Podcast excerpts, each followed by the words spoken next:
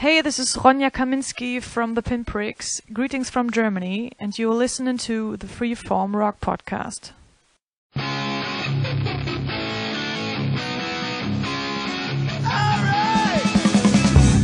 You are listening to the Freeform Rock Podcast with Mark Alden Taylor.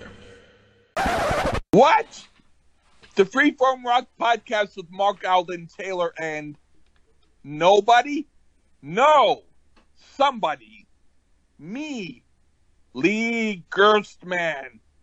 Why aren't I on that thing? I want recognition! Well, welcome to another edition of the Freeform Rock Podcast. With me, as always, is Incredible Lee. Hey, and that's incredibly generous of you, Muck. I mean, Mark. How are you doing? I'm doing great. We have a, a guest on the show again. Right on. Edward Canestrassi, how are you doing, buddy? Ah, doing all right, Lee. Doing good. No complaints. Right on, right on. Hey, man, I was getting some constructive criticism from our buddy Chuck today. Oh, What was he he was he's saying, kind of. I don't like to say a lot about other people, but let's just say he's a work in progress and and an acquired taste at best.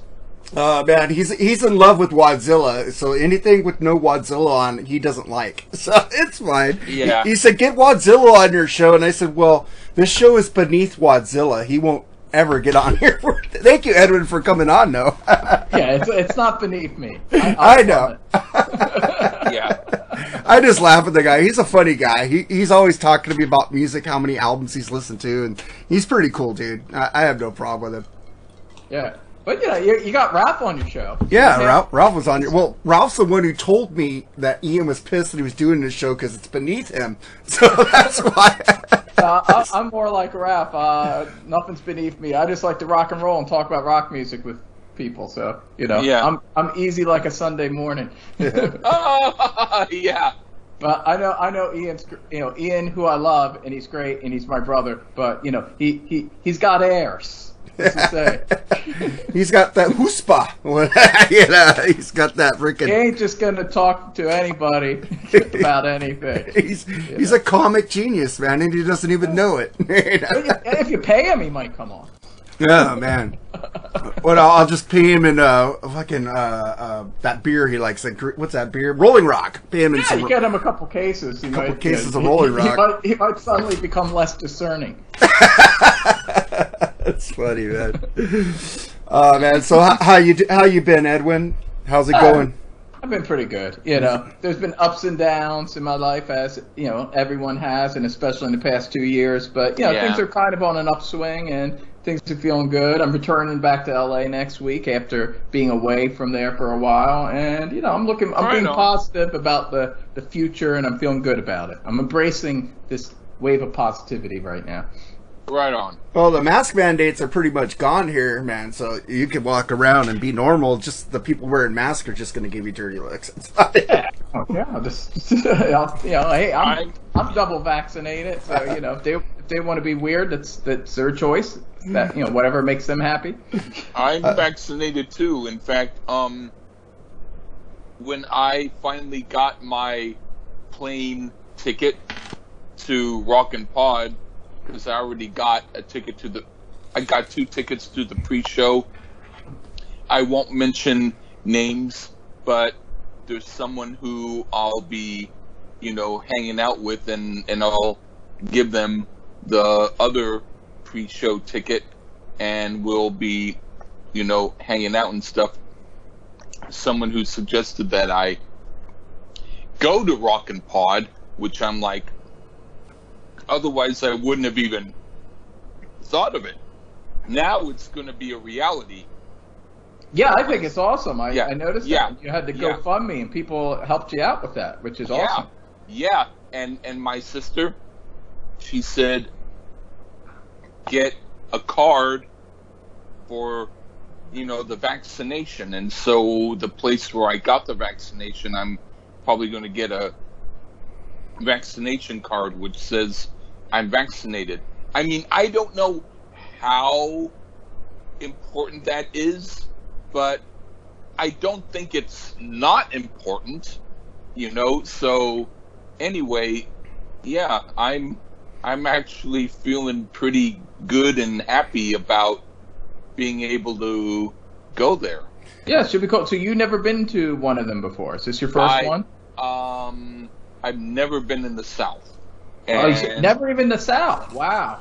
I've um, been in the I- South. I- um, well, if you count um, South California, yeah, I've been. it ain't to- like the South there, to- buddy. I, yeah, yeah, it, it ain't like that.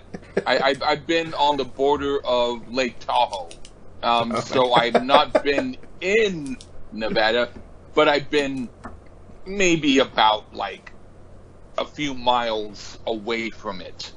But Well- I was by Lake Tahoe. But I mean, I've, I've from California. I've, I've, I've, I've been to. Well, I live now in New York.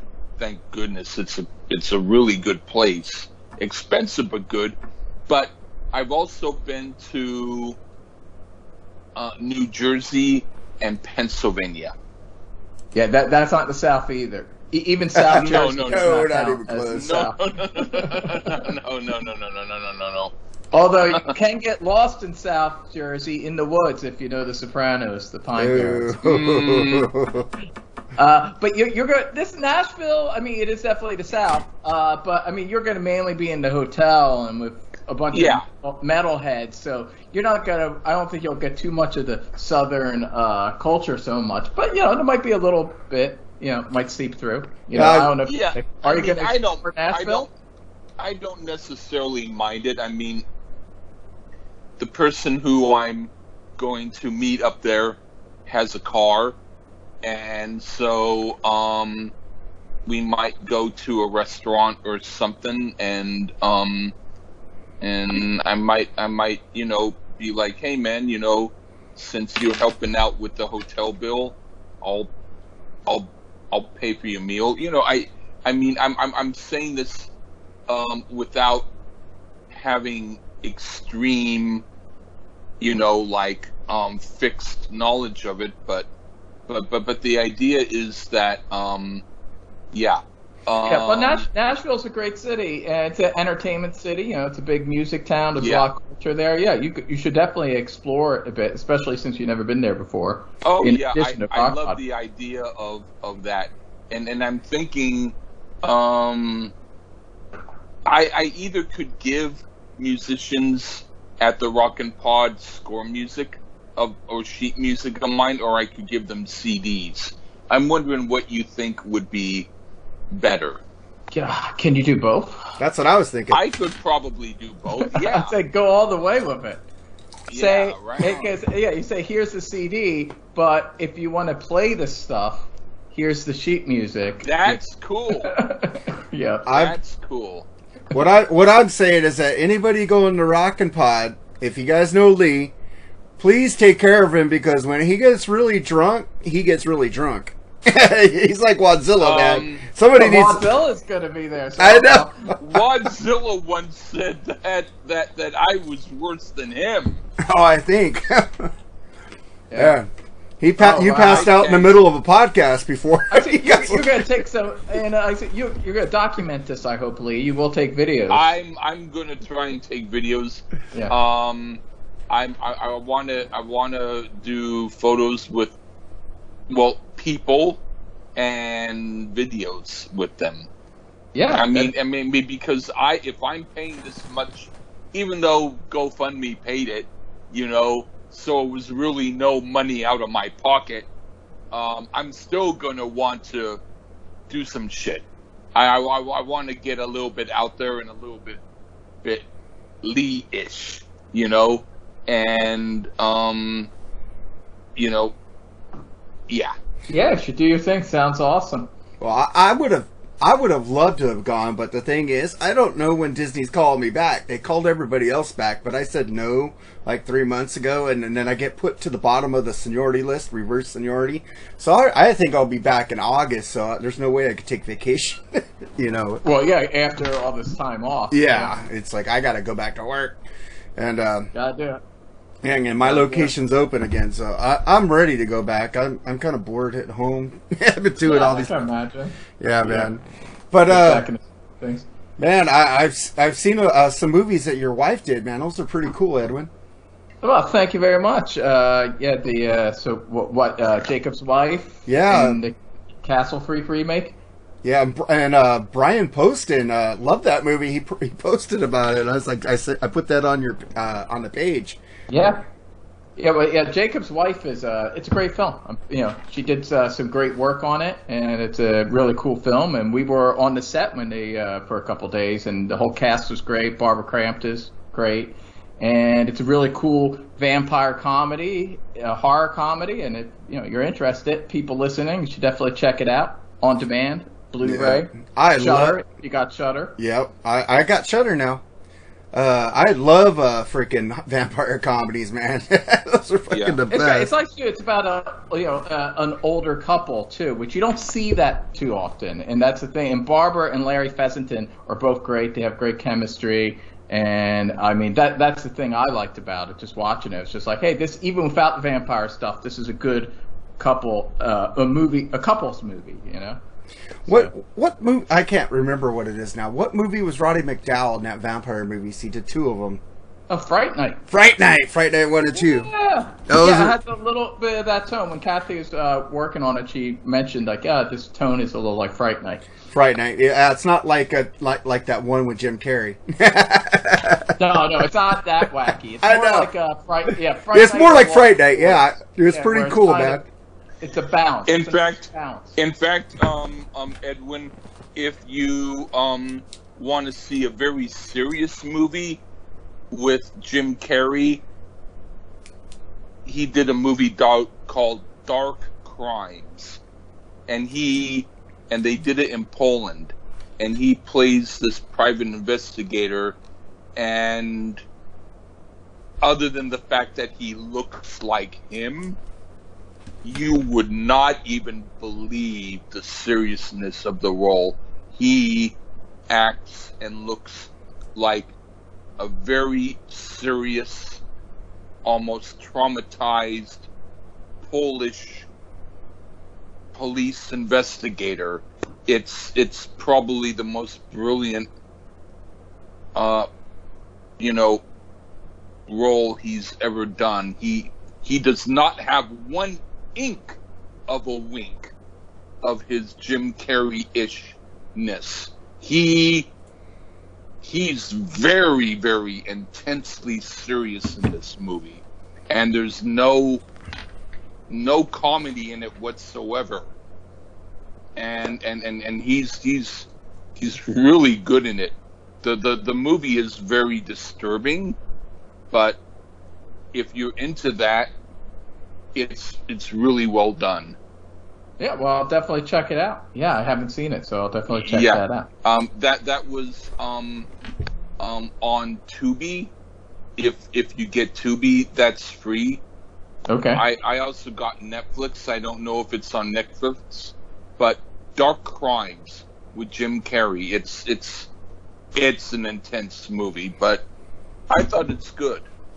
All right, that's Lee's pick of the week. Yeah, Yeah, yeah. He, he's been talking about that on a couple other podcasts, and uh, he's. Yeah. I don't think he's seen the one where Jim Carrey, the Spotless Mind movie, where he was like really intense in that one. Oh yeah, yeah, he's done it a few times. Yeah, and uh, I, I, I have to listen. I have to watch that too. I mean, I saw some of it, but this is even even more intense. I think if you guys all like B horror movies, you guys should all watch Full Moon movies, man. Yeah, What I- I about watched a couple. Basket Case? Love Basket, Case. Case. yeah. Yeah, yeah.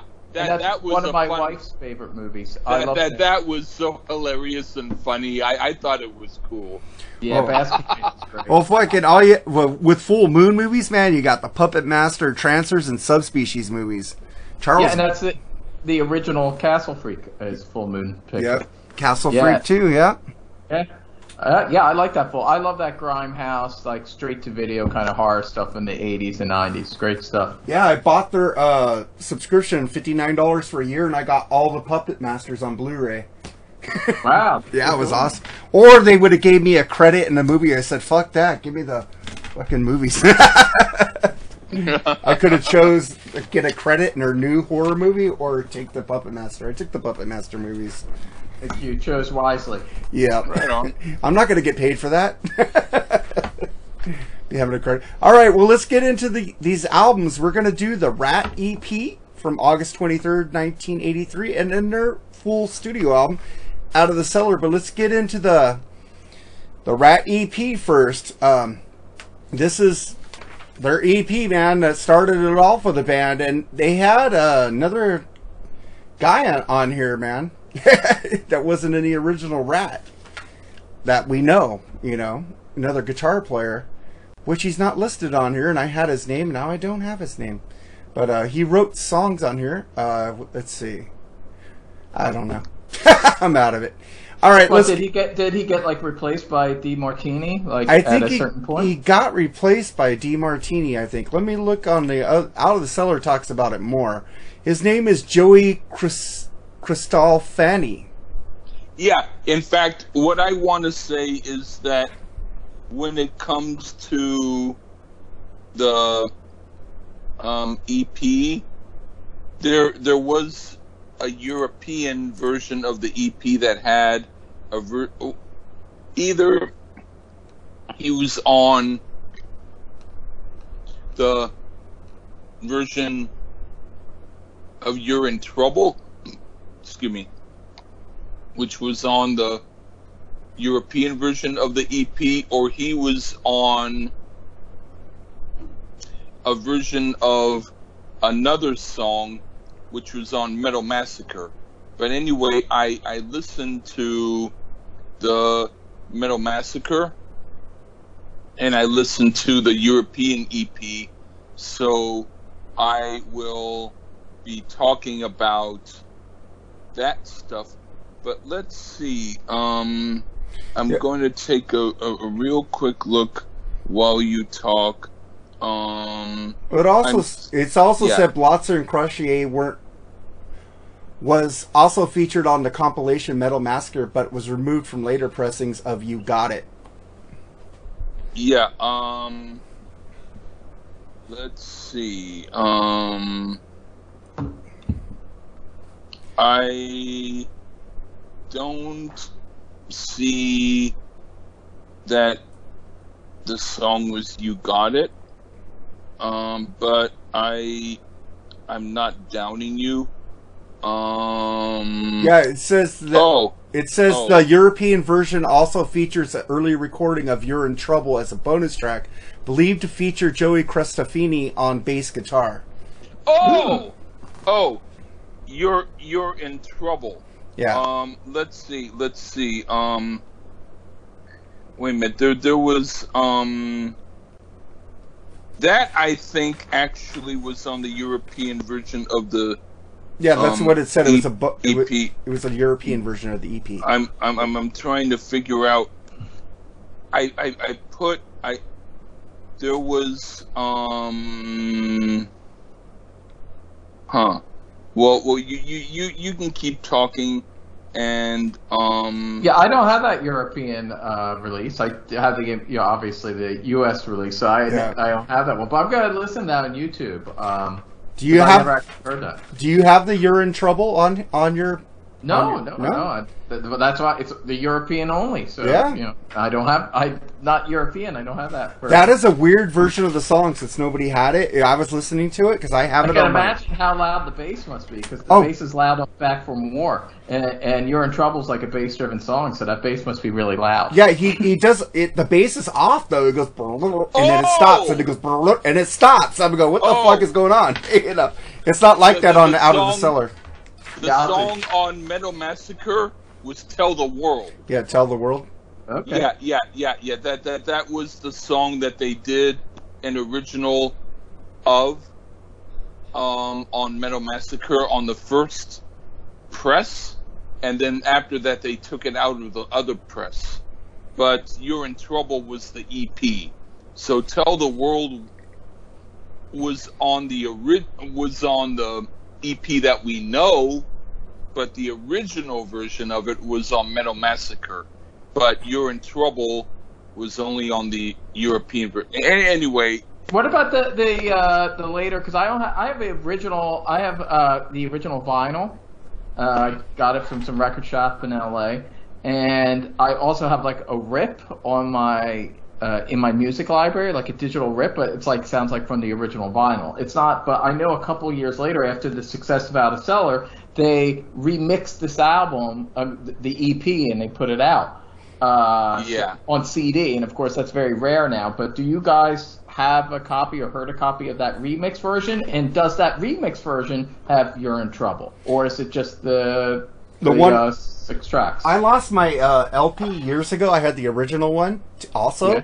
but it got stolen like in the ni- late '90s, so I don't have it anymore. And I've been trying to find it again. But on I- my, I have the digital version, which has "You're in Trouble" on it, and it has like uh, them doing fucking uh, that song by Fleetwood Mac. You know, don't know anybody think I can't. You know that song. Yeah, I think that then you Live. had the, the you had the remix version because that's the thing they expanded it. They wanted it to be like album length. It says So- "Born on the Bayou." I think it's mixed with the Fleetwood Mac song too. So oh, yeah, so, Yeah. so they added That's that weird. song. They added that song in the "You're in Trouble" from the European release, so that they would have like eight tracks, making it a proper album. Yeah. that- but that's that's remixed. It's got like a slicker production compared to the sound of the original, which is which is what I got, which is very raw. I like the raw one better. I I um I don't know whether or not I had gotten the remix or the raw. All I know is I got the one that did not have You're in Trouble in it and um it it seemed like it it might have been the original on the EP but yeah I I Well, if tried- it, if it's only six tracks, it's the it's the original. yeah. Okay, then yeah. And then when when I when I was hearing what I thought on YouTube of the um you know the remix or whatever it was, that seemed better to me. But I, But I some don't people know. prefer it. Some people don't like the uh, the rawness. Uh, I I, I, myself I like rawness. Oh, I had but- I had the LP and I fucking played the shit out of it till it got ripped off. So I liked it. I mean, um, Rats and Motley Crue were the two bands that back then I was in my collector mode and I wanted to get every single thing that I could get. And so with Ratt, I got the EP and I got Out of the Cellar and I got Invasion of Your Privacy because those were the three things that were out at the time. And I believe that I got them all at one purchase because I wanted to make sure that I got everything that I could get from them. That and so and so when I heard just really recently, like maybe a day or so ago, that there were remixes of a couple of songs or whatever it was, I was like, hell, I need to hear the Metal Massacre and I need to hear the, the European version of um, Tell the World. You know? Yeah, well, I- yeah, I gotta check that stuff out on YouTube. I haven't listened to it, uh, Oh, not yeah. recently. I did listen to the remix on YouTube um, a while back, but not recently. I'm curious, uh, Mark, when you uh, where were you living when you had that copy stolen from you? uh, Hacienda Heights. yeah, because I bought some some used record shop in Hollywood like many years later. I just it'd be funny if it was like the copy that got that was yours. You know, I, I think about that. I think about all these records that I got stolen because I had a shit ton of vinyl back then. I used to go. Someone might have just took it to a record shop and sold them all. I in used to- case it could Yeah. be the, your copy. I used to go to Moby Disc Records in Pasadena and buy 99 cent LPs, dude. And I'd Yeah. stock up on that shit. it's like, and I'm like, fucking, like I buy a used record, I go, I wonder if this was mine before. But I I have a story about the Extreme CD. I bought the Extreme Porno Graffiti, and back then, after my re- vinyl got read, I put my initials in there, like MT, inside the little case. And my friend, I guess I let my friend borrow it, and then my other friend borrowed it from him, and he goes, "Look at this new CD I got. It's fucking Extreme Porno Graffiti." And I look at, it, "This is mine, bitch." He goes, "How do you know?" It says MT in the middle of the fucking. I'll I look s- for that. I still got the CD. I still have it from that time. I took it back from it. I took it. This is mine later, dude. Yeah, my, my Ratt EP's in LA, so uh, I don't have it handy because right now I'm in Florida. But when I go back there, uh, I'm gonna look for the MT. Well, I didn't put. I, I that didn't happen till after my shit got stolen. Oh, okay, okay. I start. I don't do that anymore. But back then, I go, "Fuck this! If it gets stolen, I'm gonna find it at a used record store. and go, This is mine, bitch."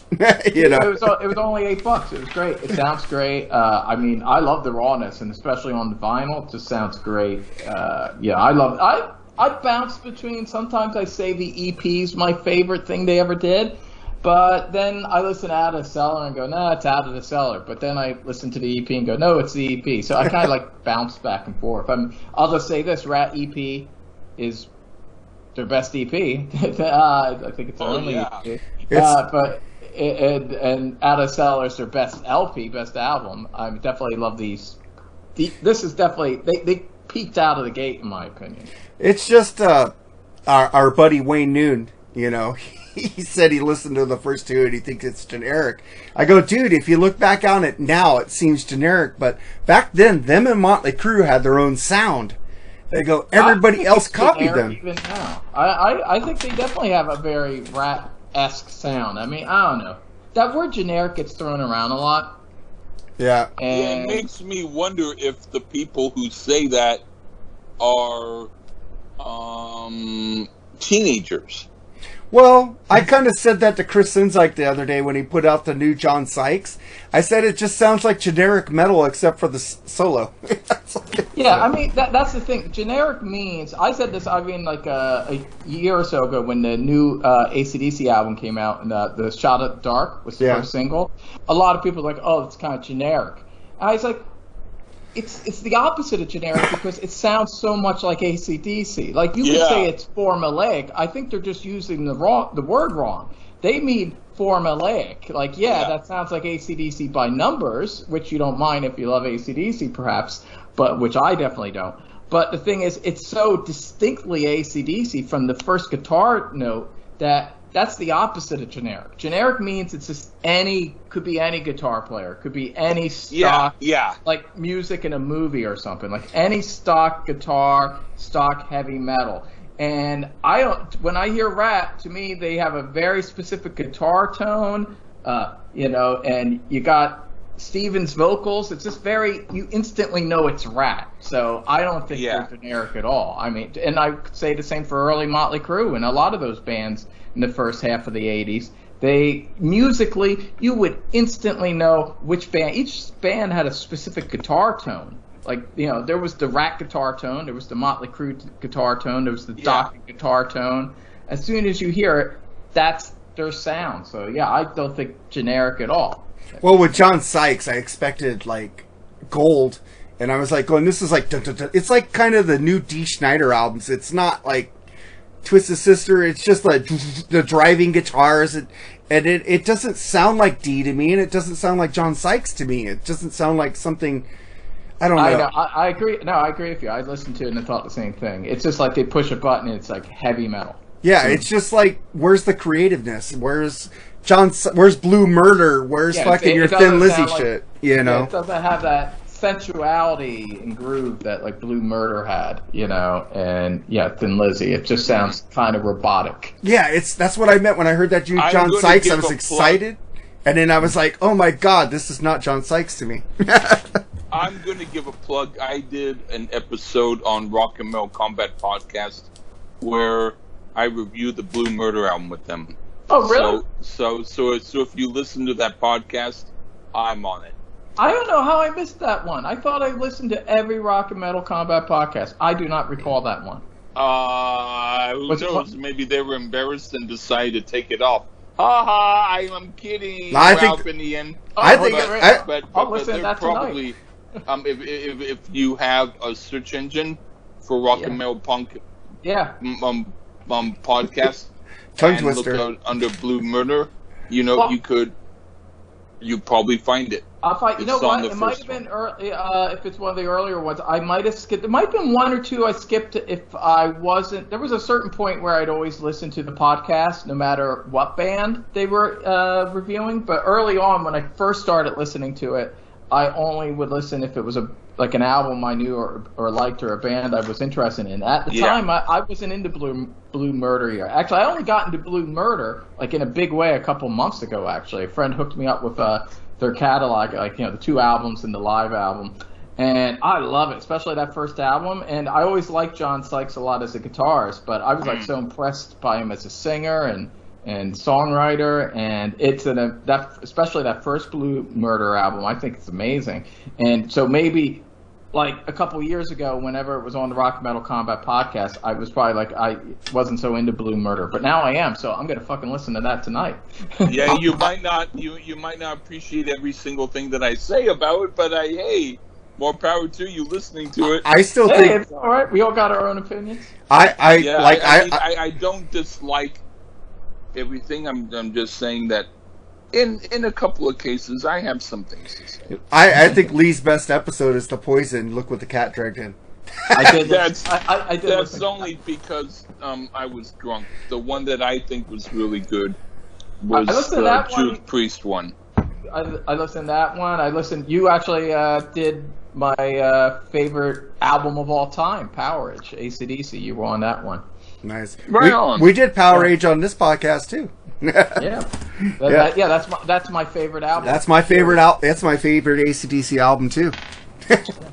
we agree on that one, man. That's awesome. But uh, So, uh, yeah, let's get back to the let's rap. get let's get into this album. And then our first track, Lee picked "Sweet Cheater." So he's here, "Sweet Cheater" on the Freeform Rock Podcast.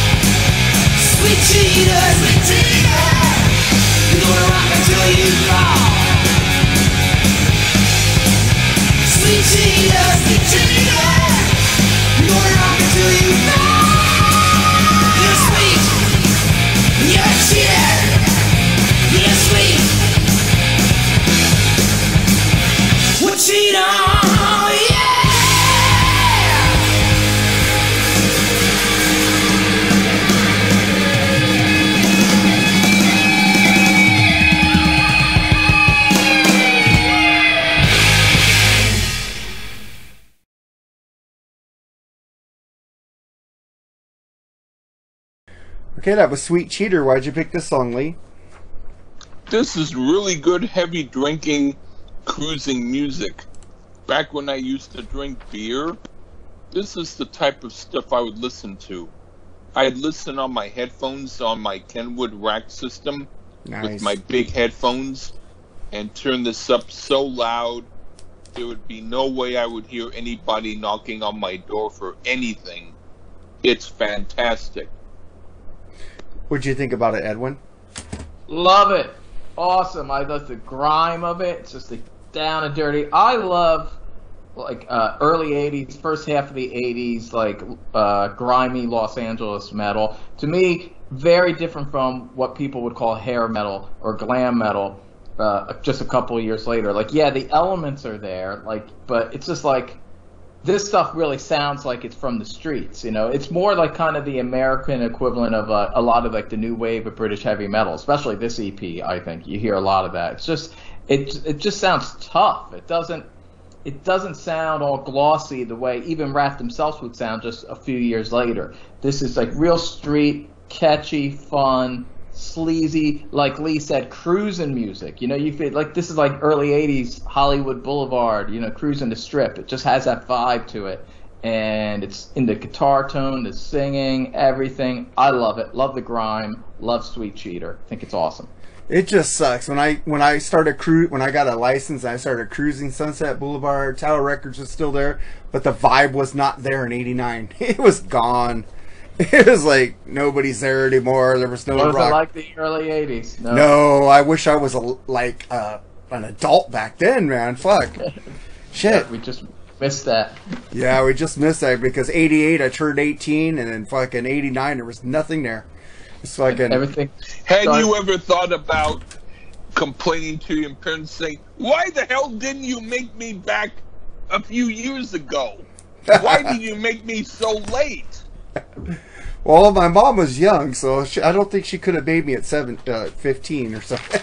you know, she, maybe she Yeah. could have, but She Dang. could have technically. she could have. But I mean, I mean, I, I sometimes feel I was born too late, and I and I thought I should have been born in the fifties.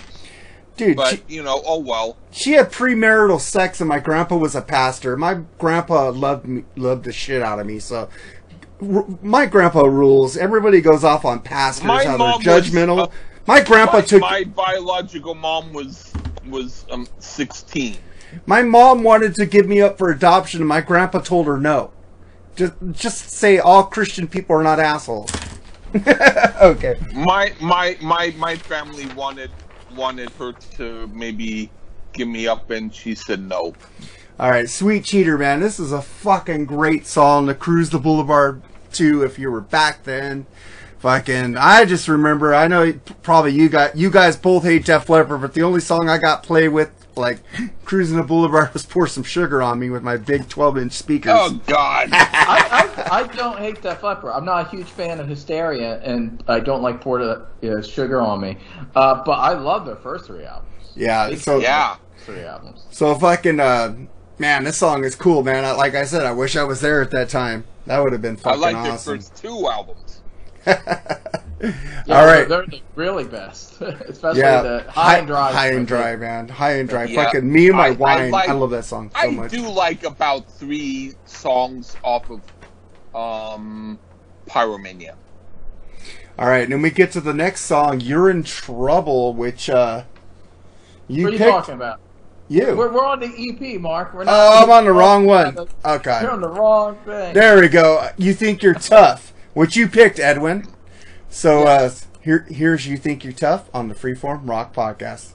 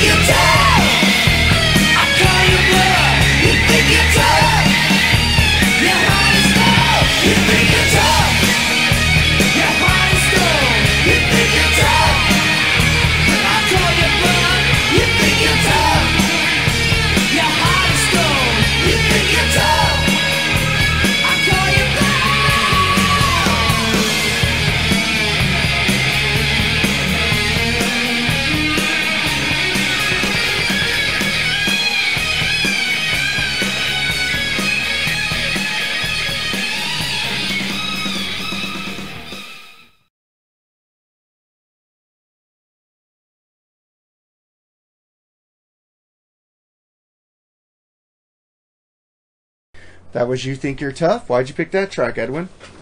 I love it. It's my second favorite Ratt song of all time, and my favorite song on this EP. It's it's awesome. Everything I said about Sweet Cheater, but like even more so, this just got that badass groove. I'm surprised this didn't get like remade for Out of the Cellar because it's like it's a, to me it's like it's a single. It's very catchy, and it was their first single, this early version. But I'm surprised that they didn't want to redo it like they did back for more. But anyway, it just has that groove to it, that kind of mid-tempo, tough but really catchy Ratt groove. To me, again, what I don't think Ratt's generic at all. Like this song is so quintessentially Ratt, and it's it is tough. So you know, you think you're tough, and they're like they're tough. Not the person they're talking to, but they are tough, and it just got that badass groove. I love it. What'd you think about it, Lee? This is as good as the first song. Maybe I like it even a little bit more. I didn't have a girlfriend and my self esteem wasn't 100%, but this song would have been the soundtrack to my strutting down the street and wearing a leather jacket and looking at the cuties with confidence. This is a great song. Yeah, this is a great song, and I'm glad they didn't remake it for Out of the Cellar because it gives like a fucking killer track on the EP, man, that- that tells you, hey, man, we're gonna, gonna fucking come and we're gonna destroy you. This fucking song rules. I fucking love it. It's one of the best tracks off this album. Uh, Yeah, good yeah. pick. And that's Edwin. true. If it was on Out of the Cellar, this wouldn't be as special. This is kind of the, in a lot of ways, like this is almost I feel like the "You Think You're Tough" maxi single. So yeah, Exactly. Yeah. This fucking song rules. And then we get to the next song. You got it. What'd you think about this one, Edwin? Oh, you got it. It's cool. It's it's it's very. It's almost punk. This song. It, it has a little bit of a Dead Boys vibe to it. I really love it. It's really raw. I I mean I think. I, I love the first two songs more, but this song's great and it's just so raw and different. Even in Out of the Cellar, there would not be anything like this song on it. Like this is just something that's from the EP. This is early raw from the streets, like almost punk rap, and I love it though. It's a great song. So what'd you think about it, Lee? I like the song, and it sounds like Aerosmith in a way. I wouldn't skip it because it's really good, but perhaps if I were to pick a song that seems not quite up to par with the rest of the songs, this sort of qualifies. Don't get me wrong, this would be the best song on an inferior group's catalog. So I'll say again, I like it, but there are other songs I like even more. I agree with both of you, man. It's sleazy, it's slimy, it's gritty, and you know I like the first two songs better. But this song is not bad. It, it's it's made for the EP, man. It's fucking great. You see where the band was going in their direction on this song. Fucking killer Yeah. track. And then we've already touched on it, but then if you had the European release, it, they had the "You're in Trouble," which I listened to it and it had a weird bass line going through it. So let's get to let's flip this over and get to tell the world. And we were supposed to have Mighty Mick Watkins on here, and he picked this track. So here's "Tell the World" on the Freeform Rock podcast.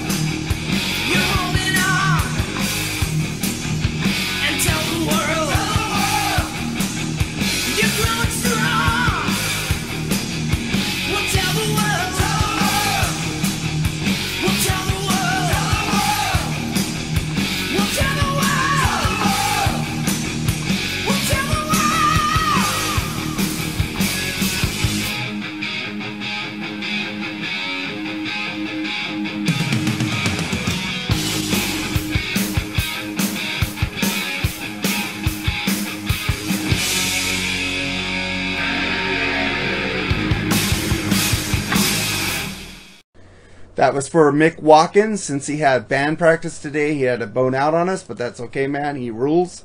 So, what'd you think about uh, "Tell the World," uh, Edwin? Awesome song, killer song. Again, uh, not I, I like this more than You Got It, not as much as the first two tracks, but it is an awesome song. This reminds me, this is kind of similar to some of the stuff that like Crüe was doing early on, and it's very distinctly slimy, slimy, grimy LA metal, but you know they they're ambitious though, you know. It's like tell the world, like you know, it's they're not staying on the streets. They're gonna spread their, their rat infesting. They're gonna infest the world with their rat stuff. It's great. I love it.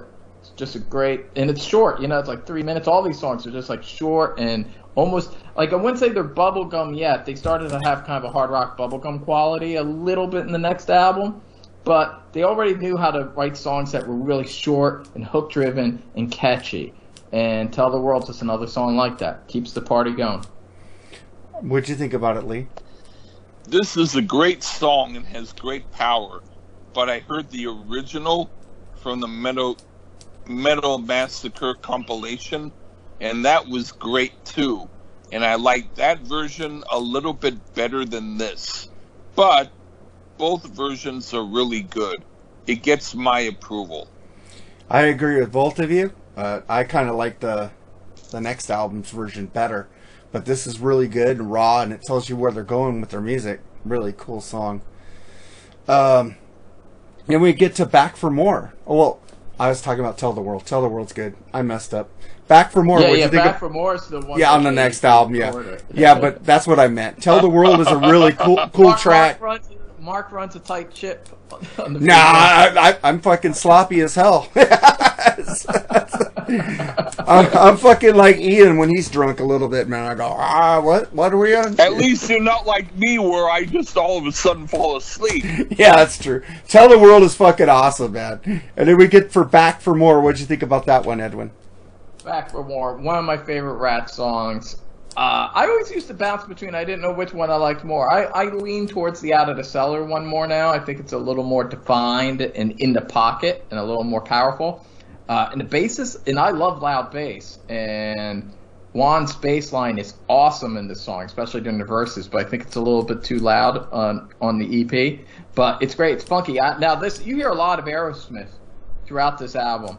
And this is another song, especially in the verses. To me, the verses sound very Aerosmith in that way that it's both um, it's funky, it's kind of funky, but grimy and dirty at the same time. I hear a lot of rocks and night at night in the ruts Aerosmith, which those are my two favorite Aerosmith albums. So nothing wrong with that. And you could just tell that they love Aerosmith. But Back for More also has a touch of Zeppelin esque, a touch of a Zeppelin esque quality with the acoustic guitar in the beginning and it's kind of mystical and it's it's it's like starts off mystical but then gets funky and dirty then gets kind of melodic and then it gets back it does a lot of stuff but it all works it all flows. It's great. This is really the song that kind of creates the template for the next album so it makes sense that they would re-record it for the next album but it's it's an amazing song one of my favorite Ratt songs and it always stirs something in me whenever i hear it. What'd you think about it, Lee? I like this version a little bit better than the one on Out of the Cellar. But this is a great song. It almost has an Aerosmith season of Wither vibe to it, or at least a song from Get Your Wings. It's really cool. Yeah, I, I like it. I like Edwin was saying I flip flop between both, but the bass line is kind of strong on this one. I like the more polished version on Cellar, but we'll get to that one later. It's a really cool song. It's the longest song on the album, five minutes and sixteen seconds. It's like, damn, yeah this, this is the epic this is the epic on the EP. And then we get to the last song on the EP, "Walking the Dog," which was a co- cover of uh, from 1963, Rufus Thomas. Which also this was an ode to Aerosmith because they did this on their first album. So, "Walking the Dog." What'd you think about this one, Edwin? Uh, great cover, great cover of a cover of a cover. I mean, this is the thing. As you know, it's, it's the last song on Aerosmith's first album, but it was also the last song on the Rolling Stones' first album. And Ah! yeah, so this is the thing. I forgot about that. Yeah, so uh, yeah, so the Rolling Stones were co- obviously covering Rufus Thomas's original, the original soul kind of novelty, funky soul song from Rufus Thomas, who wrote it, and they covered it, and it was the last song on their first album, both the American and UK versions too. And Wow. so when Aerosmith did their first album, they were doing a homage to the Rolling Stones. Obviously, the Wow. Rolling Stones were a huge influence on the Aerosmith, so they chose to do like, hey, Rolling Stones ended their album, first album, Walking the Dog, so we'll do the same thing. But it's funny because then Ratt does it, but like you said, Mark, Ratt's not doing it. I don't think they're even doing it because of Rolling Stones. They're clearly doing it because Aerosmith did it. Like, like we've been saying a lot uh, already that Aerosmith is clearly a big influence on these guys, and it, Stephen's singing is very, I think, Steven Tyler-esque, and you could just hear that they love Aerosmith, and they're in that age bracket, like they would be teenagers when Aerosmith was, you know, big. So. So it's funny because it's essentially like I don't even know if they even are aware. I don't know if Ratt were even aware that Rolling Stones did this. You know that Aerosmith were doing what they did. um, but there it is. It's like a copy of a copy, essentially, or a cover of a cover of a cover. I think the Aerosmith version's the strongest of all the Walking the Dogs. I just really love that version. But this is good. You know, I ain't kicking it out of bed. It's a decent version. You know, it's got it shows that they could mimic that Aerosmith groove and kind of bring it into the 80s and it's a it's a great way to end the album and I like this I like the lineage. I like this idea of different generations of bands of of sleazy cock rock bands doing Walking the Dog at the end of their first release. I, I like that. I like the whole idea of it. So pretty cool. Well, it's just like Aerosmith, huge influence on them was the Stones, and then Ratt takes the Aerosmith and takes their version, you know. Yeah, exactly. So what'd you think about it, Lee? Well, this is okay, but I prefer Aerosmith's cover. This is well done, but this would be, in my opinion, the one genuine filler tune on here. It's okay, I don't dislike it, but it seems like an afterthought because they needed to put another song on the EP. I, I I like it a lot. I like. I never heard the Rolling Stones version. I need to go back and check that out because I love the Stones. Yeah, I heard it, good. but I forget it. So I, I can't even tell you how it is. Even though I heard it, I forget how it sounds. It's pretty raw. I mean, it's er, it's the '60s. Uh, or, you know, if you listen to the first couple Rolling Stones album, they're very raw. They're almost like garage rock. Yeah. Uh, they're not as like polished as the early Beatles. Early Stones is very raw, and it's it's great. It's it's it's pretty good. But I do think the Aerosmith version's even better. I think that's the best of all the Walking I think I kind of agree with you there. I agree with you also, also, and I think Ratt did a really good version of it. It's like, um, it's like the, you got these old blues standards that these these uh, rock bands do. Like you have Train Kept a Rollin'. I think Aerosmith did the best version of that one. Oh, also, hell yeah, they did. so it's They, like, they even did better than the Yardbirds. Oh, yeah. or not I think. Yeah. Yeah, I- I mean, 70s Aerosmith's kind of tough to beat. You know, they, they were really top of their game. You know, Yeah. Huge fan of 70s Aerosmith, and when they they didn't do covers often, but when they did it, they did them really good. Oh yeah. well, it's like Aerosmith got me into a lot of like old grimy rock back in the before, like Rolling Stones. I knew the Rolling Stones, but I didn't listen to them until Aerosmith started talking about them a lot. You know, and I go, I need to listen to some some Rolling Stones, and it got me into a lot of Rolling Stones. And my mom was into some Rolling Stones, and I go, oh, that's just mom rock. You know, you know they talk about dad Oh. rock. Mine Like was mom rock, rock. And but my mom was way into Aerosmith. I remember her playing t- ten uh, big ten inch record, and I didn't even know the meaning till I got older. And I go, and I looked at my mom one day. I go, oh, mom. Not one. That's not. That's not one of the songs that I like. I know, My but brother Steve liked it, but but I didn't. but when I figured out that meaning, I looked at my mom. I go, really, mom? I used to play that for me all the time. I go, I don't want to know that about you. it's like, uh, let's get into Out of the Cellar now. And I have something to say. Everybody talks about Juan Croucier, Croucier. On these first two albums, he basically wrote three songs with them.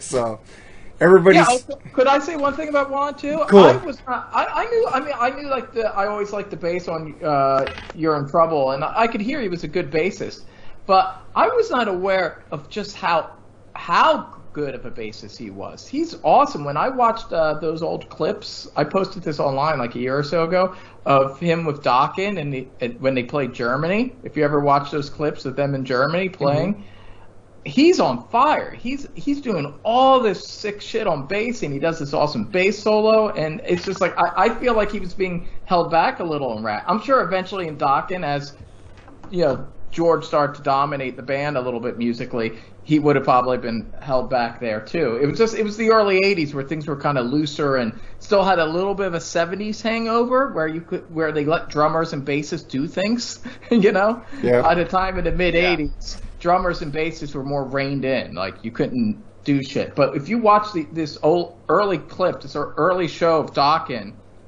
with Juan from the uh, it's like 81 82 and they're doing like paris is burning and shit and stuff from the first album breaking the chains Juan, he's on fire and he's doing all this crazy shit and it's so raw and the band sounds great. Don's playing guitar as well. They're uh, they got two guitars in the band don and george.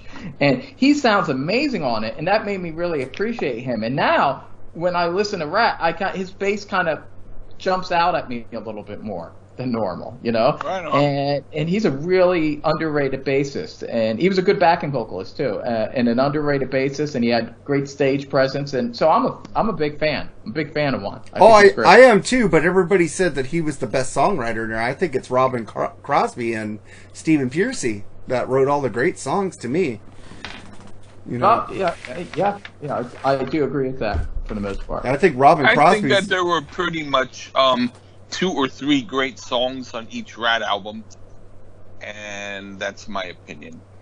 So we start with Out of the Cellar, and we get to Wanted Man. What'd you think about this one, Edwin? Amazing, amazing. One of their greatest songs. One of my favorite Ratt songs. I'd say maybe this is like my third favorite on this album.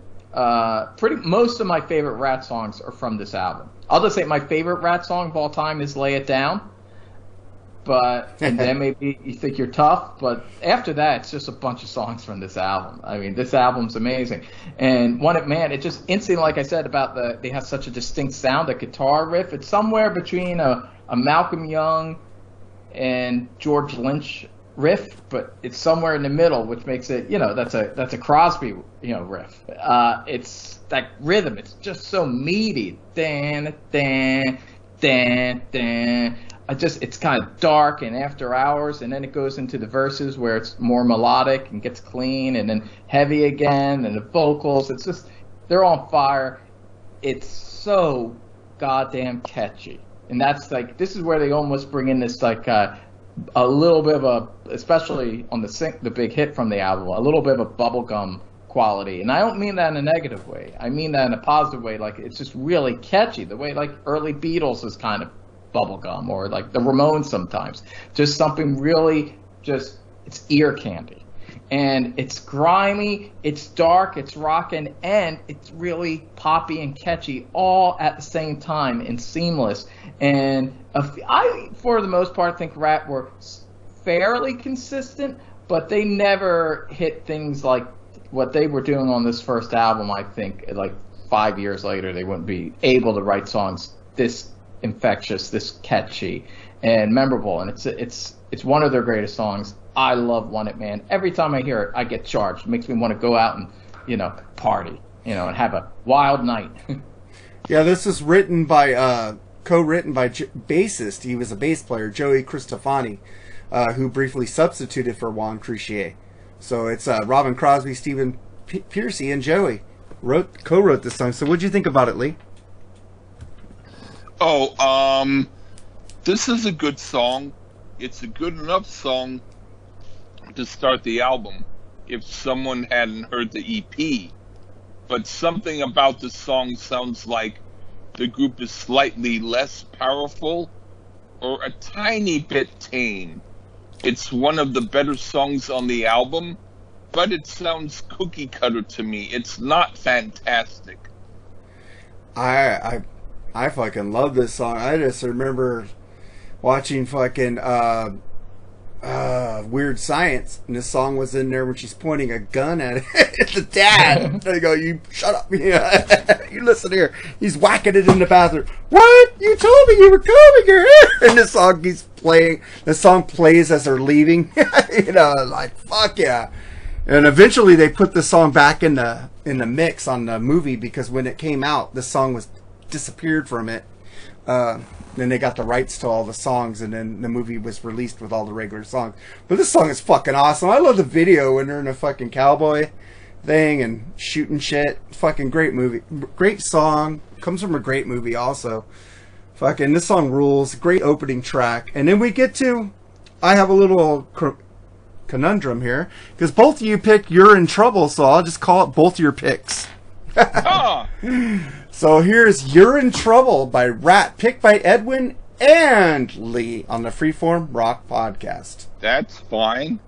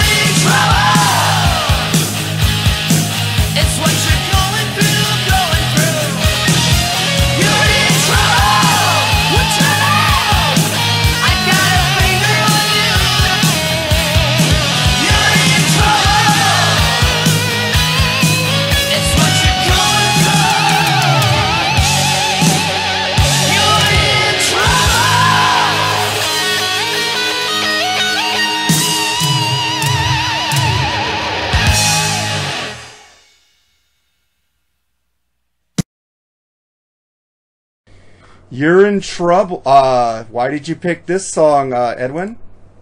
Yeah, it's, it's awesome. I know originally uh, I said uh, Back for More, but I was l- listening to this album, you know, before we did this, and I was just like, who am I kidding? It's You're in Trouble. That's my favorite song on the album. This song's amazing. I got to listen to that uh, original European version because uh, I don't recall what that sounds like exactly. But this version sounds amazing. Juan's bass on it, and it's so funky and dark and dirty and kind of brings you in. If Wanted, Wanted Man is a little too uh, glossy for Lee. This kind of brings you back to the grime a bit of the first EP, but uh, the production's amazing, and then the way the guitar chords hit during the chorus, it's so tough. It's so unique. Yeah, uh, this sounds just. I don't. It, only Ratt could do a song quite like this. To me, this is the epitome. Of, it's both funky and grimy and rocking and sexy and dangerous all at the same time. I love this song. Love it, love it, love it. My favorite song on the album, It may be like my third favorite Ratt song. Period. Awesome song. What'd you think about this? Your pick too, Lee. What'd you think about it? Yeah, I heard the original on the European version of the EP, and I like this version better. It's somewhat of a deep cut, but there's something about it I dig. It's probably one of my favorite songs on the album. Yeah, the European va- version. Did you notice that they're plucking the bass out of order? It just sounds weird. It's like a little pluck, and then it plucks, and it stops. I, it's like I weird. Do, I, I, I, I do say that the solo is very great on it, but I would say, yeah, in, in general, the basic song, I like this a lot better. Yeah, on the EP, it's a, uh, the European version. It's a little bit off to me, the bass, but everything Yeah, else sounds it really is. good. And it's a little slower too. Yeah, So- yeah, it's it's it's it's not horrible. It's just that this is way better, I think. Yeah, this is a great fucking track. This is one of the all-time, like Edwin said, one of my all-time favorite fucking Ratt tracks, and this song just rips, man. it fucking rips. I love it. And then we get to the song that fucking made this band a star. Get to round and round. What'd you think about this one, Edwin? Love it. Uh, never gets old. This is a song you could always hear as many times as you hear this song. I hear it's probably not even one of my favorite songs on the album. It's probably like a mid-tier song, I'd say, maybe like my sixth favorite song on the album. But I can hear why it was the hit it was, and the hit it is. It's still a hit. The song, you know, entered the charts again like a year or so ago because it was used in a commercial, and you can hear why. Like this is the type of classic. It's a classic pop metal song, kind of like Def Leppard's "Photograph." It's just one of these songs that's pop perfection and it transcends the genre. Like, yeah, if you're a metalhead, you're gonna love this song, but you don't even have to love metal to love this song. You know, a girl that likes Britney Spears could like this song. Oh my God. song, you know, Oh, but but really, it just has that accessibility to it. It's pure ear candy. It's it's a perfectly written and produced catchy song. It's uh, it always makes me think of uh, one of my favorite movies is The Wrestler. Yeah, Mickey it's a good movie. There's that great scene where he's at the bar with Mar- Marisa Tomei and they're doing some day drinking together and this and getting to know one another. And then this song comes on on the jukebox and Mickey Rourke starts he starts dancing to it and she's laughing and they're having a good time and it's just like man I always I mean I connected a lot that scene because that's like me if I'm at a bar you know and and the right song comes on fuck it I'll start dancing a little bit to it and this is a song like that it just it's it, to, how could you not enjoy this song it's just so fun but as it is there's like four or five songs I like even better than this song. But it's it's a classic. It deserves to be a classic. It's a pop metal, a little pop metal masterpiece, in my opinion. Oh, I totally agree with that. What do you think about that, Lee? This song is not a bad song, but it sounds cookie cutter to me. It's like the group is losing steam in the songwriting. It's a song that's half good and half too predictable. Dude, this song has so many fucking memories for me. I bought the 45 of this because watching the video on MTV, fucking the hot chick up there losing her fucking skin, fucking M- Milton Berle, fucking great ass fucking video. Wa- uh, fucking Warren DeMartini falling on the table from above, fucking playing that solo. I brought this 45 to fucking church and played it for my fucking Sunday school teacher at 12, dude and I played it, and they didn't say anything about it, but they let me play it, and it's like I'm playing fucking Ratt at church. Fucking this song rules, man. I never gets old. Fucking love it. Fucking great memories on this song, man. I I think- Yeah, I wish I, I had a picture of me playing this fucking 45 and I lost it. I played the 45 of Sugar Mountain at my home with with Heart of Gold, Neil Young. But did you take metal to awesome. fucking church and play metal in your fucking church? I did. I Well, played Neil Young, Sugar Mountain, and Heart of Gold on my own stereo. Dude, I had the 45 of this and I took it to church, man. Come on. That's metal That at church. sounds like I brought a container of honey to a vegan. Oh boy! You know, Ian How- Ian Wadley would probably love that story, How me taking metal to church, you know? yeah, yeah, he took a he took a pot of honey to a vegan. Oh, how rebellious! Said, I wish I liked Iron Maiden at the time. I would have brought Number of the Beast. Oh boy. All right, and we get to the next track, In Your Direction. What'd you think about this one, Edwin?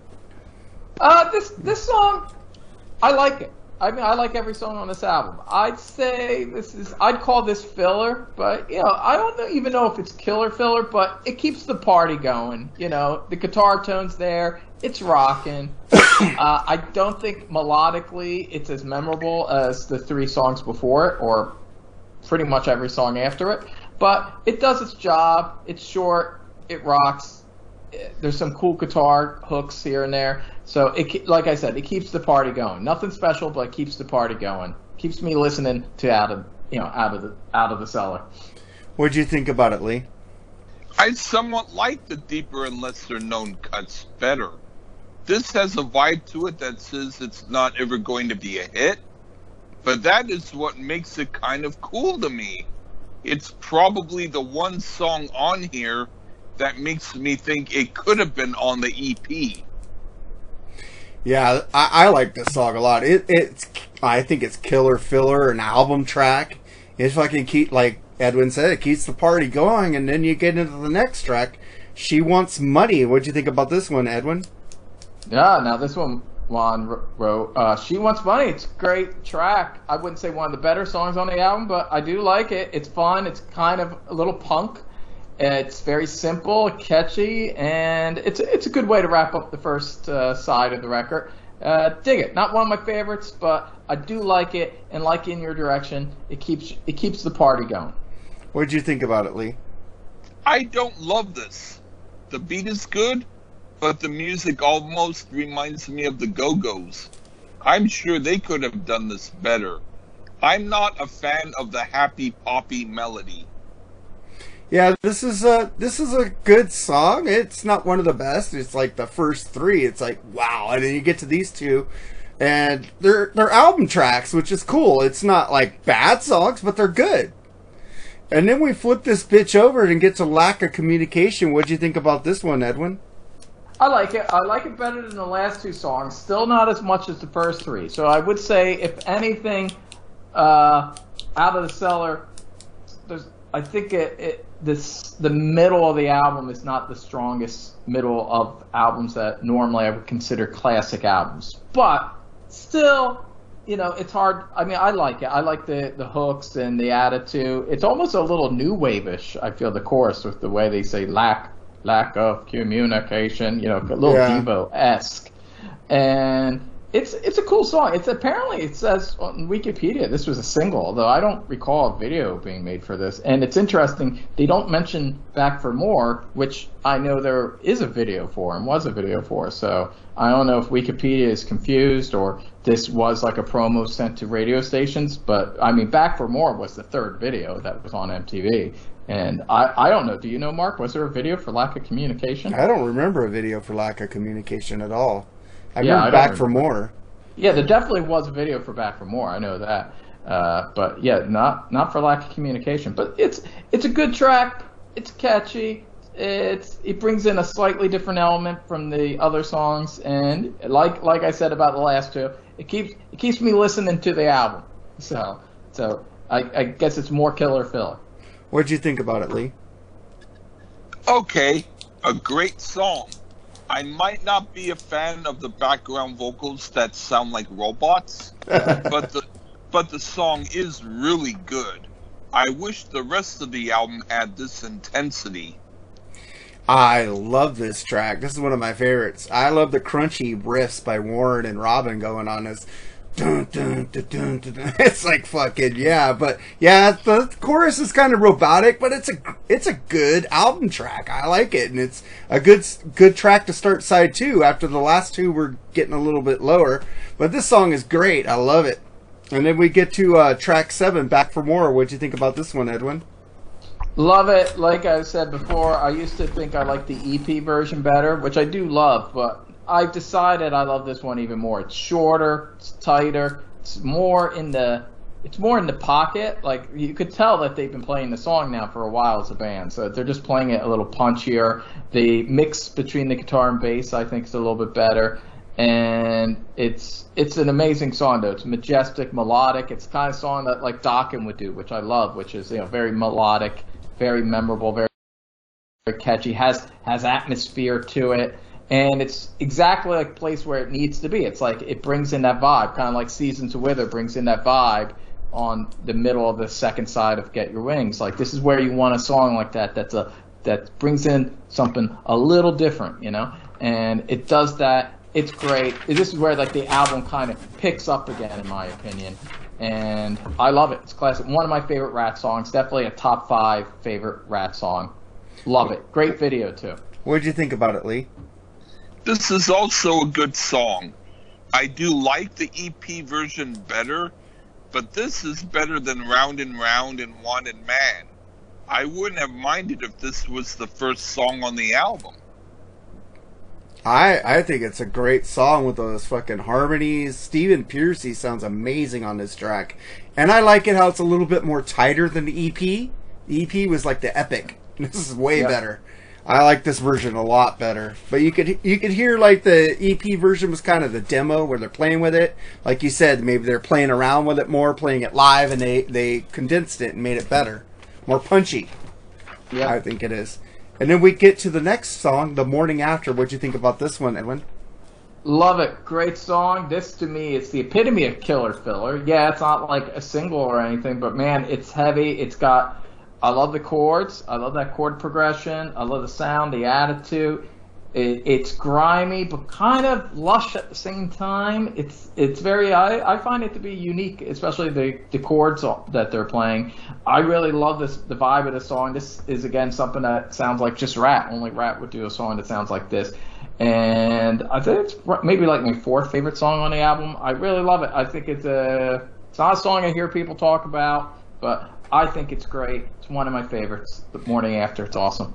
What'd you think about it, Lee? They shouldn't do Ted Nugent style unless they do it right. This song doesn't thrill me. It's definitely a filler piece. I I think it's killer filler. I like the the crunchiness of it. I love fucking Stephen's voice on this. It's like if you hear rats, if you hear Steven sing, you know it's Ratt. You know, you hear Don sing, you know it's Dokken. You know, Yeah. you hear Dee Snider sing, you know it's Dee Snider. You know, you hear fucking what's that? Britney Fox. You don't know who the fuck it is, but this is fucking. You could tell what bands are which bands by the guitar tone and the singers. And this band has a lot of originality comp- at this time until everybody started copying this shit and fucking tried to sound like everybody.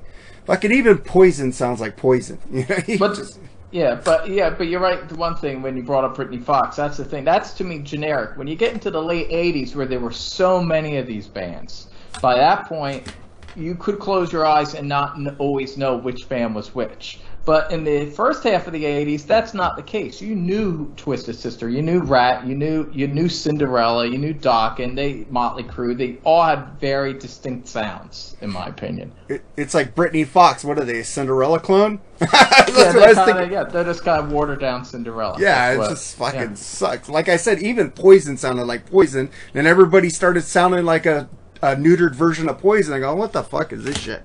You know, it's like, dude, stop. I will say this: Bret Michaels' lack of vocal abilities uh, did kind of make him a little distinct because normally those other singers could sing more, but they Yeah. were more generic. Whereas Brett, like you'd say, oh, that sounds like a guy who must be good looking because he can't really sing well. so, So that in itself made, it made you know it was him. True. and then we get to the the next track, I'm Insane, which uh Mick picked. So here's uh I'm Insane, the pick by Mick on the Freeform Rock podcast.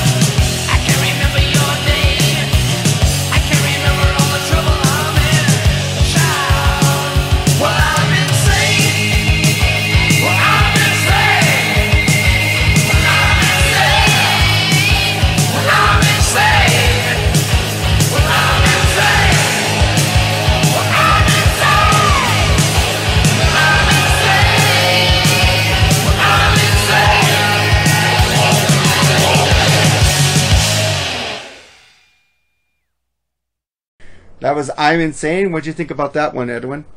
Awesome tune. Like I said, I feel like the the first like the first couple songs from this album, and then the last couple songs. To me, that's that's where the peaks are. And this is another great song, very heavy but catchy. Probably one of the this could be the heaviest song on the album. I know it's pretty heavy and dark and and just badass. It's just badass. That's the thing. Ratt were tough and sounding and badass, and this definitely keeps the party going. I, I'm like all charged up, and this is a great like second to last song. You know, it's good to have like a, a heavier song like this as a second and fast song and short song like this to kind of one last rage out, and then we're gonna get into some kind of different, more meditative, perhaps epic song afterwards. And but so it's great second to last track. I love I'm Insane. What'd you think about it, Lee? I'm going to say the opposite of what I said about the last song. It's cool they did Ted Nugent style because they did it right. This is one of the best songs on the album. This should have been the second song on the album. This beats most everything else on here. Yeah, and this is where Ratt is missing Robin Crosby because fucker was insane songwriter, man. Fucking, this is a great song written by him only, and this fucking song rules. I fucking love it. I would have picked this track if Mick didn't pick it, but this fucking great pick, Mick, man. I love it. And then we end the album with "Scene of the Crime." What do you think about this one, Edwin? Now, if the original Back for More was the epic on the EP, this is the epic for this album. You know, even though it's still less than five minutes, but I do think it's the longest Yeah, it's the longest track on the album. Almost five minutes. It's four minutes and 54 seconds. But Cena Cry, it starts off almost sounding like The Who. uh, and you're like, whoa, what is this? What, what's Ratt doing? They sound like the, the, the Who here. But then they get into the Ratt sound, and it's just a very unique sounding song. I love it. It's one of the best songs on the album, I think. I love the backing vocals on this. Very grimy, but yet there's a little bit of that bubblegum quality to it as well. So it's it's a very unique song, very weird in a way because it's very it's kind of poppy, but then kind of dark and grimy at the same time. Like to me, this could have been a single, but they say bitch a lot, so that wasn't going to happen. uh, but uh, it's it's a great song, great way to end this album, and it's it's just very original and very unique. I love this song, Senior Crime. It's a great song. What'd you think about it, Lee?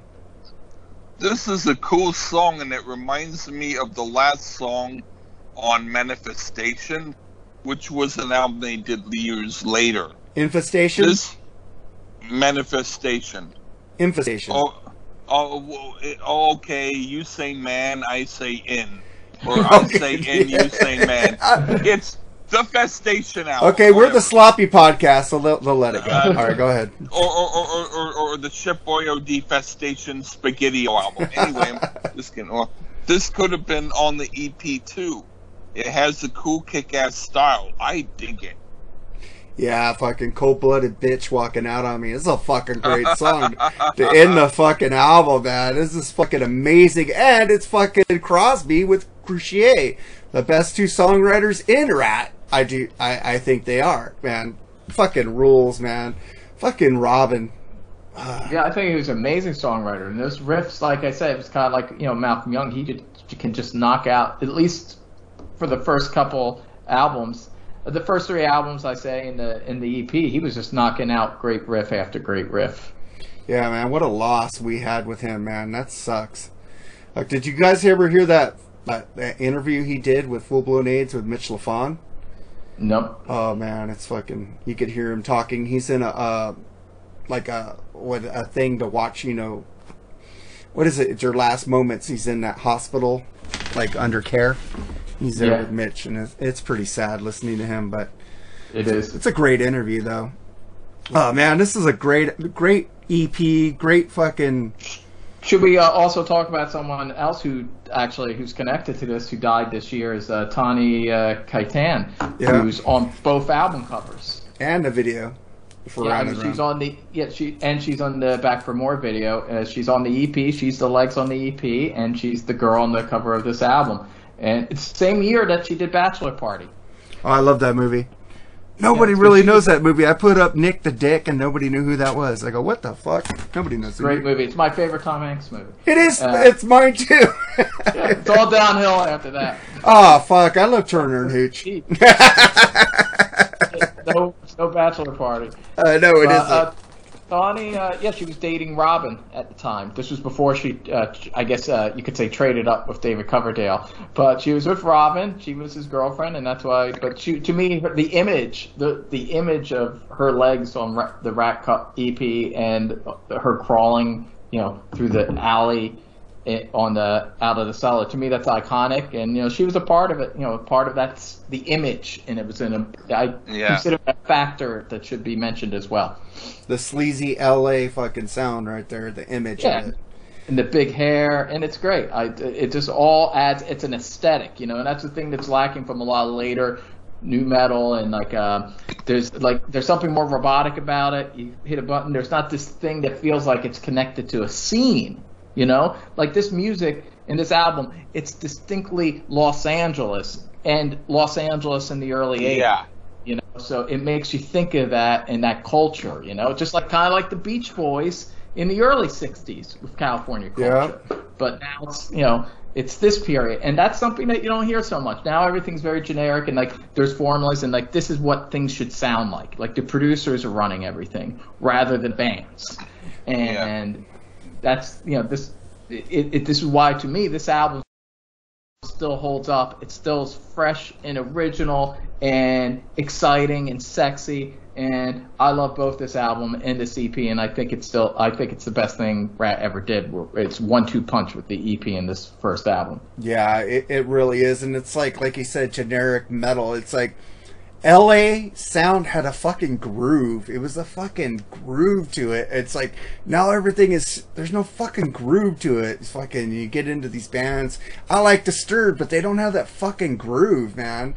They don't have that fucking. Even Whitesnake had a fucking groove, man. Oh, Whitesnake was all groove. It was all fucking groove, man. It's like, where's the groove in music? Where's the fucking, the fucking, wah, wah, you know, fucking. uh, I think the only band that really has that anymore is fucking Chili Peppers. you know, they still have a fucking funk, like metal groove, but they're not metal. You know, but they still. Well, and they're and they're from the '80s as well. Yeah. So, that's the thing.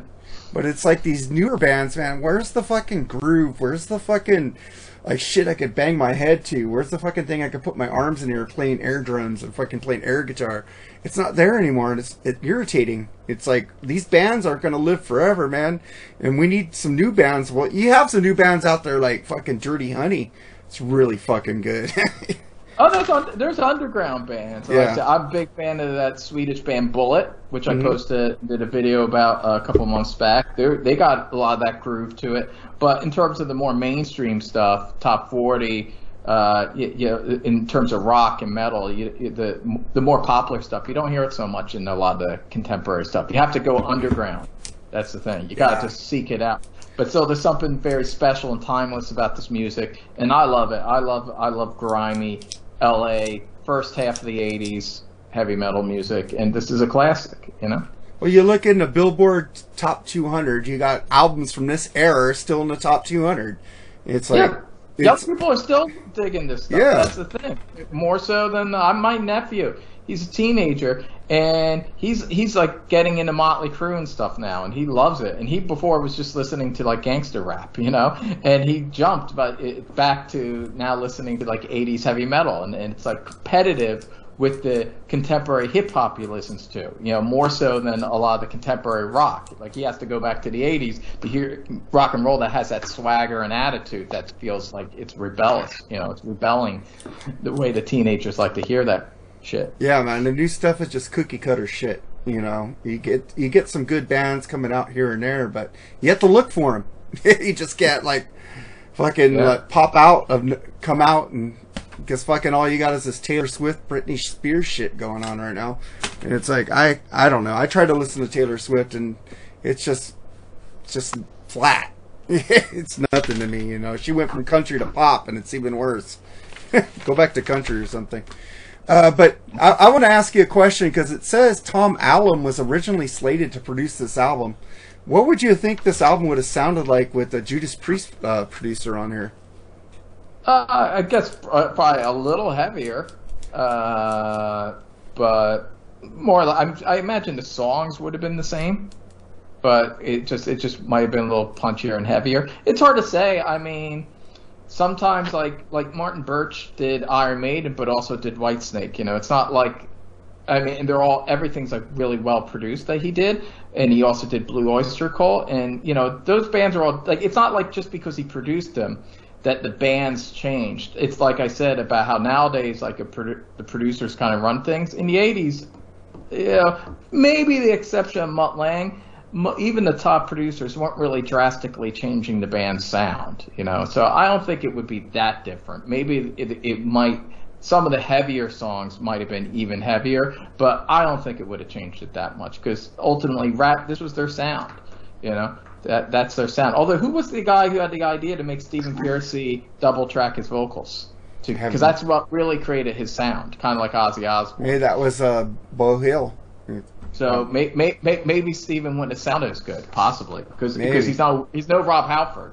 You know, he need, Stephen needed a little bit of help in the studio. So Yeah, I, Yeah. Think, I think Stephen sounds good, hit or miss live, but um, I don't know if he has any backing for tracks with him.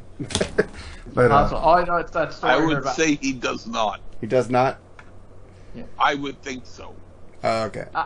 I, he sounds like someone that needs to be double tracked from what I, from what I've heard and seen live. That's I get why, but it creates a sound like his voice is to a degree kind of a studio creation. But the same is with Ozzy post Black Sabbath. You know, starting in the '80s, they did this thing where they double tracked Ozzy's voice all the time, and that's essentially what gave Ozzy his sound, like a very unique sound. So they did the same thing with Stephen. Yeah, they had a guy in the back uh, singing background vocals with him. Oh wow! See, Yeah, uh, uh, Robert Mason. He was a guy in the, the. He called himself the Wizard of Oz. He was in the back with a bo- box up live on stage. He was in the back of the stage and he was singing with Ozzy. Wow. Yeah. But you see, and then when Bret Michaels uh, came onto the scene and Poison became a big hit, people saw, oh, you don't need to do all that. You can cool. sound like shit, and if you're good looking, the girls don't care. They'll buy your album. Well, this album peaked at, on the U.S. Billboard Top 200 at seven. It sold over three million copies. Canada just went gold. But I, I'm wondering if they redid these albums, how much more they would sell. Because I think Van Halen would be over 20 million on the first album by now. it's like double Yeah. diamond or whatever. But the record companies don't want to pay for this shit. so uh, thank you for being on here, Edwin. Again, wait, wait, hold on one second. You all right, Lee? You all right? you all right, Lee? Oh, oh, I'm sorry. Yeah, I am. okay, just wanted to double check. All right. It was fun to be here, guys. Good talking Ratt with you guys. And then, uh, sorry we missed Mick. He had band practice, man, but we'll get him on here for an uh, invasion of your privacy.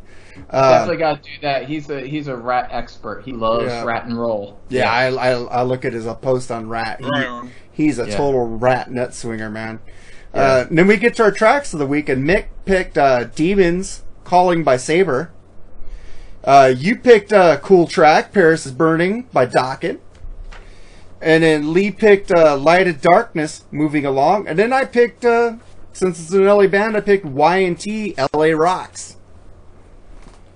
So, Wow. one of my favorite bands. And then we end with Lee, Theme for Detective. Lee. Lee. Theme for Detective Lee. Th- yeah, theme for Detective Lee, which is a pretty weird song, but I like it. Your all your songs are weird. Yeah. Oh well, of course. Uh, all right. Well, thank you, Edwin. Do you have anything to promote before you leave?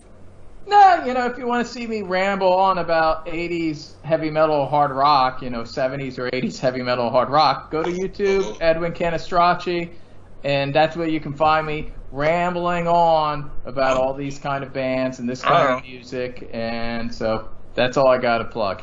And also check out Lee on the Lee Gershman uh, Show podcast, and also Yeah. uh, his uh, songs on YouTube. Check out his YouTube page, and check out our YouTube page. Uh, we still have 96 members. We only need four more to get 100. We're almost there. Almost there. Almost there. got Three digits. Almost got three digits. All right, guys. Thank you guys for being on here. And uh, Lee, say goodbye, man. Bye bye. Bye, Lee. Bye, Mark. Good times.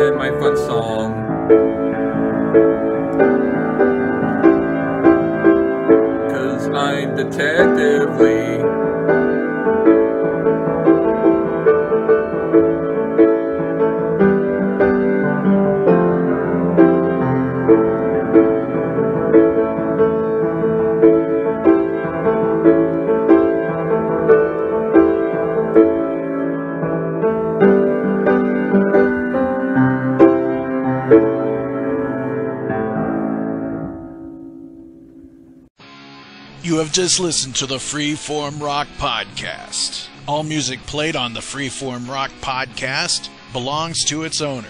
If you like it, go out and buy it. Get your music on Amazon, iTunes, or at your local record store. Support what you love. Support the artist by seeing them live, purchase their music. The Freeform Rock Podcast is not affiliated with any of the artists or music that we play. Thank you for listening to the Freeform Rock Podcast. We'll see you on the next episode. Until next time, stay free and rock on.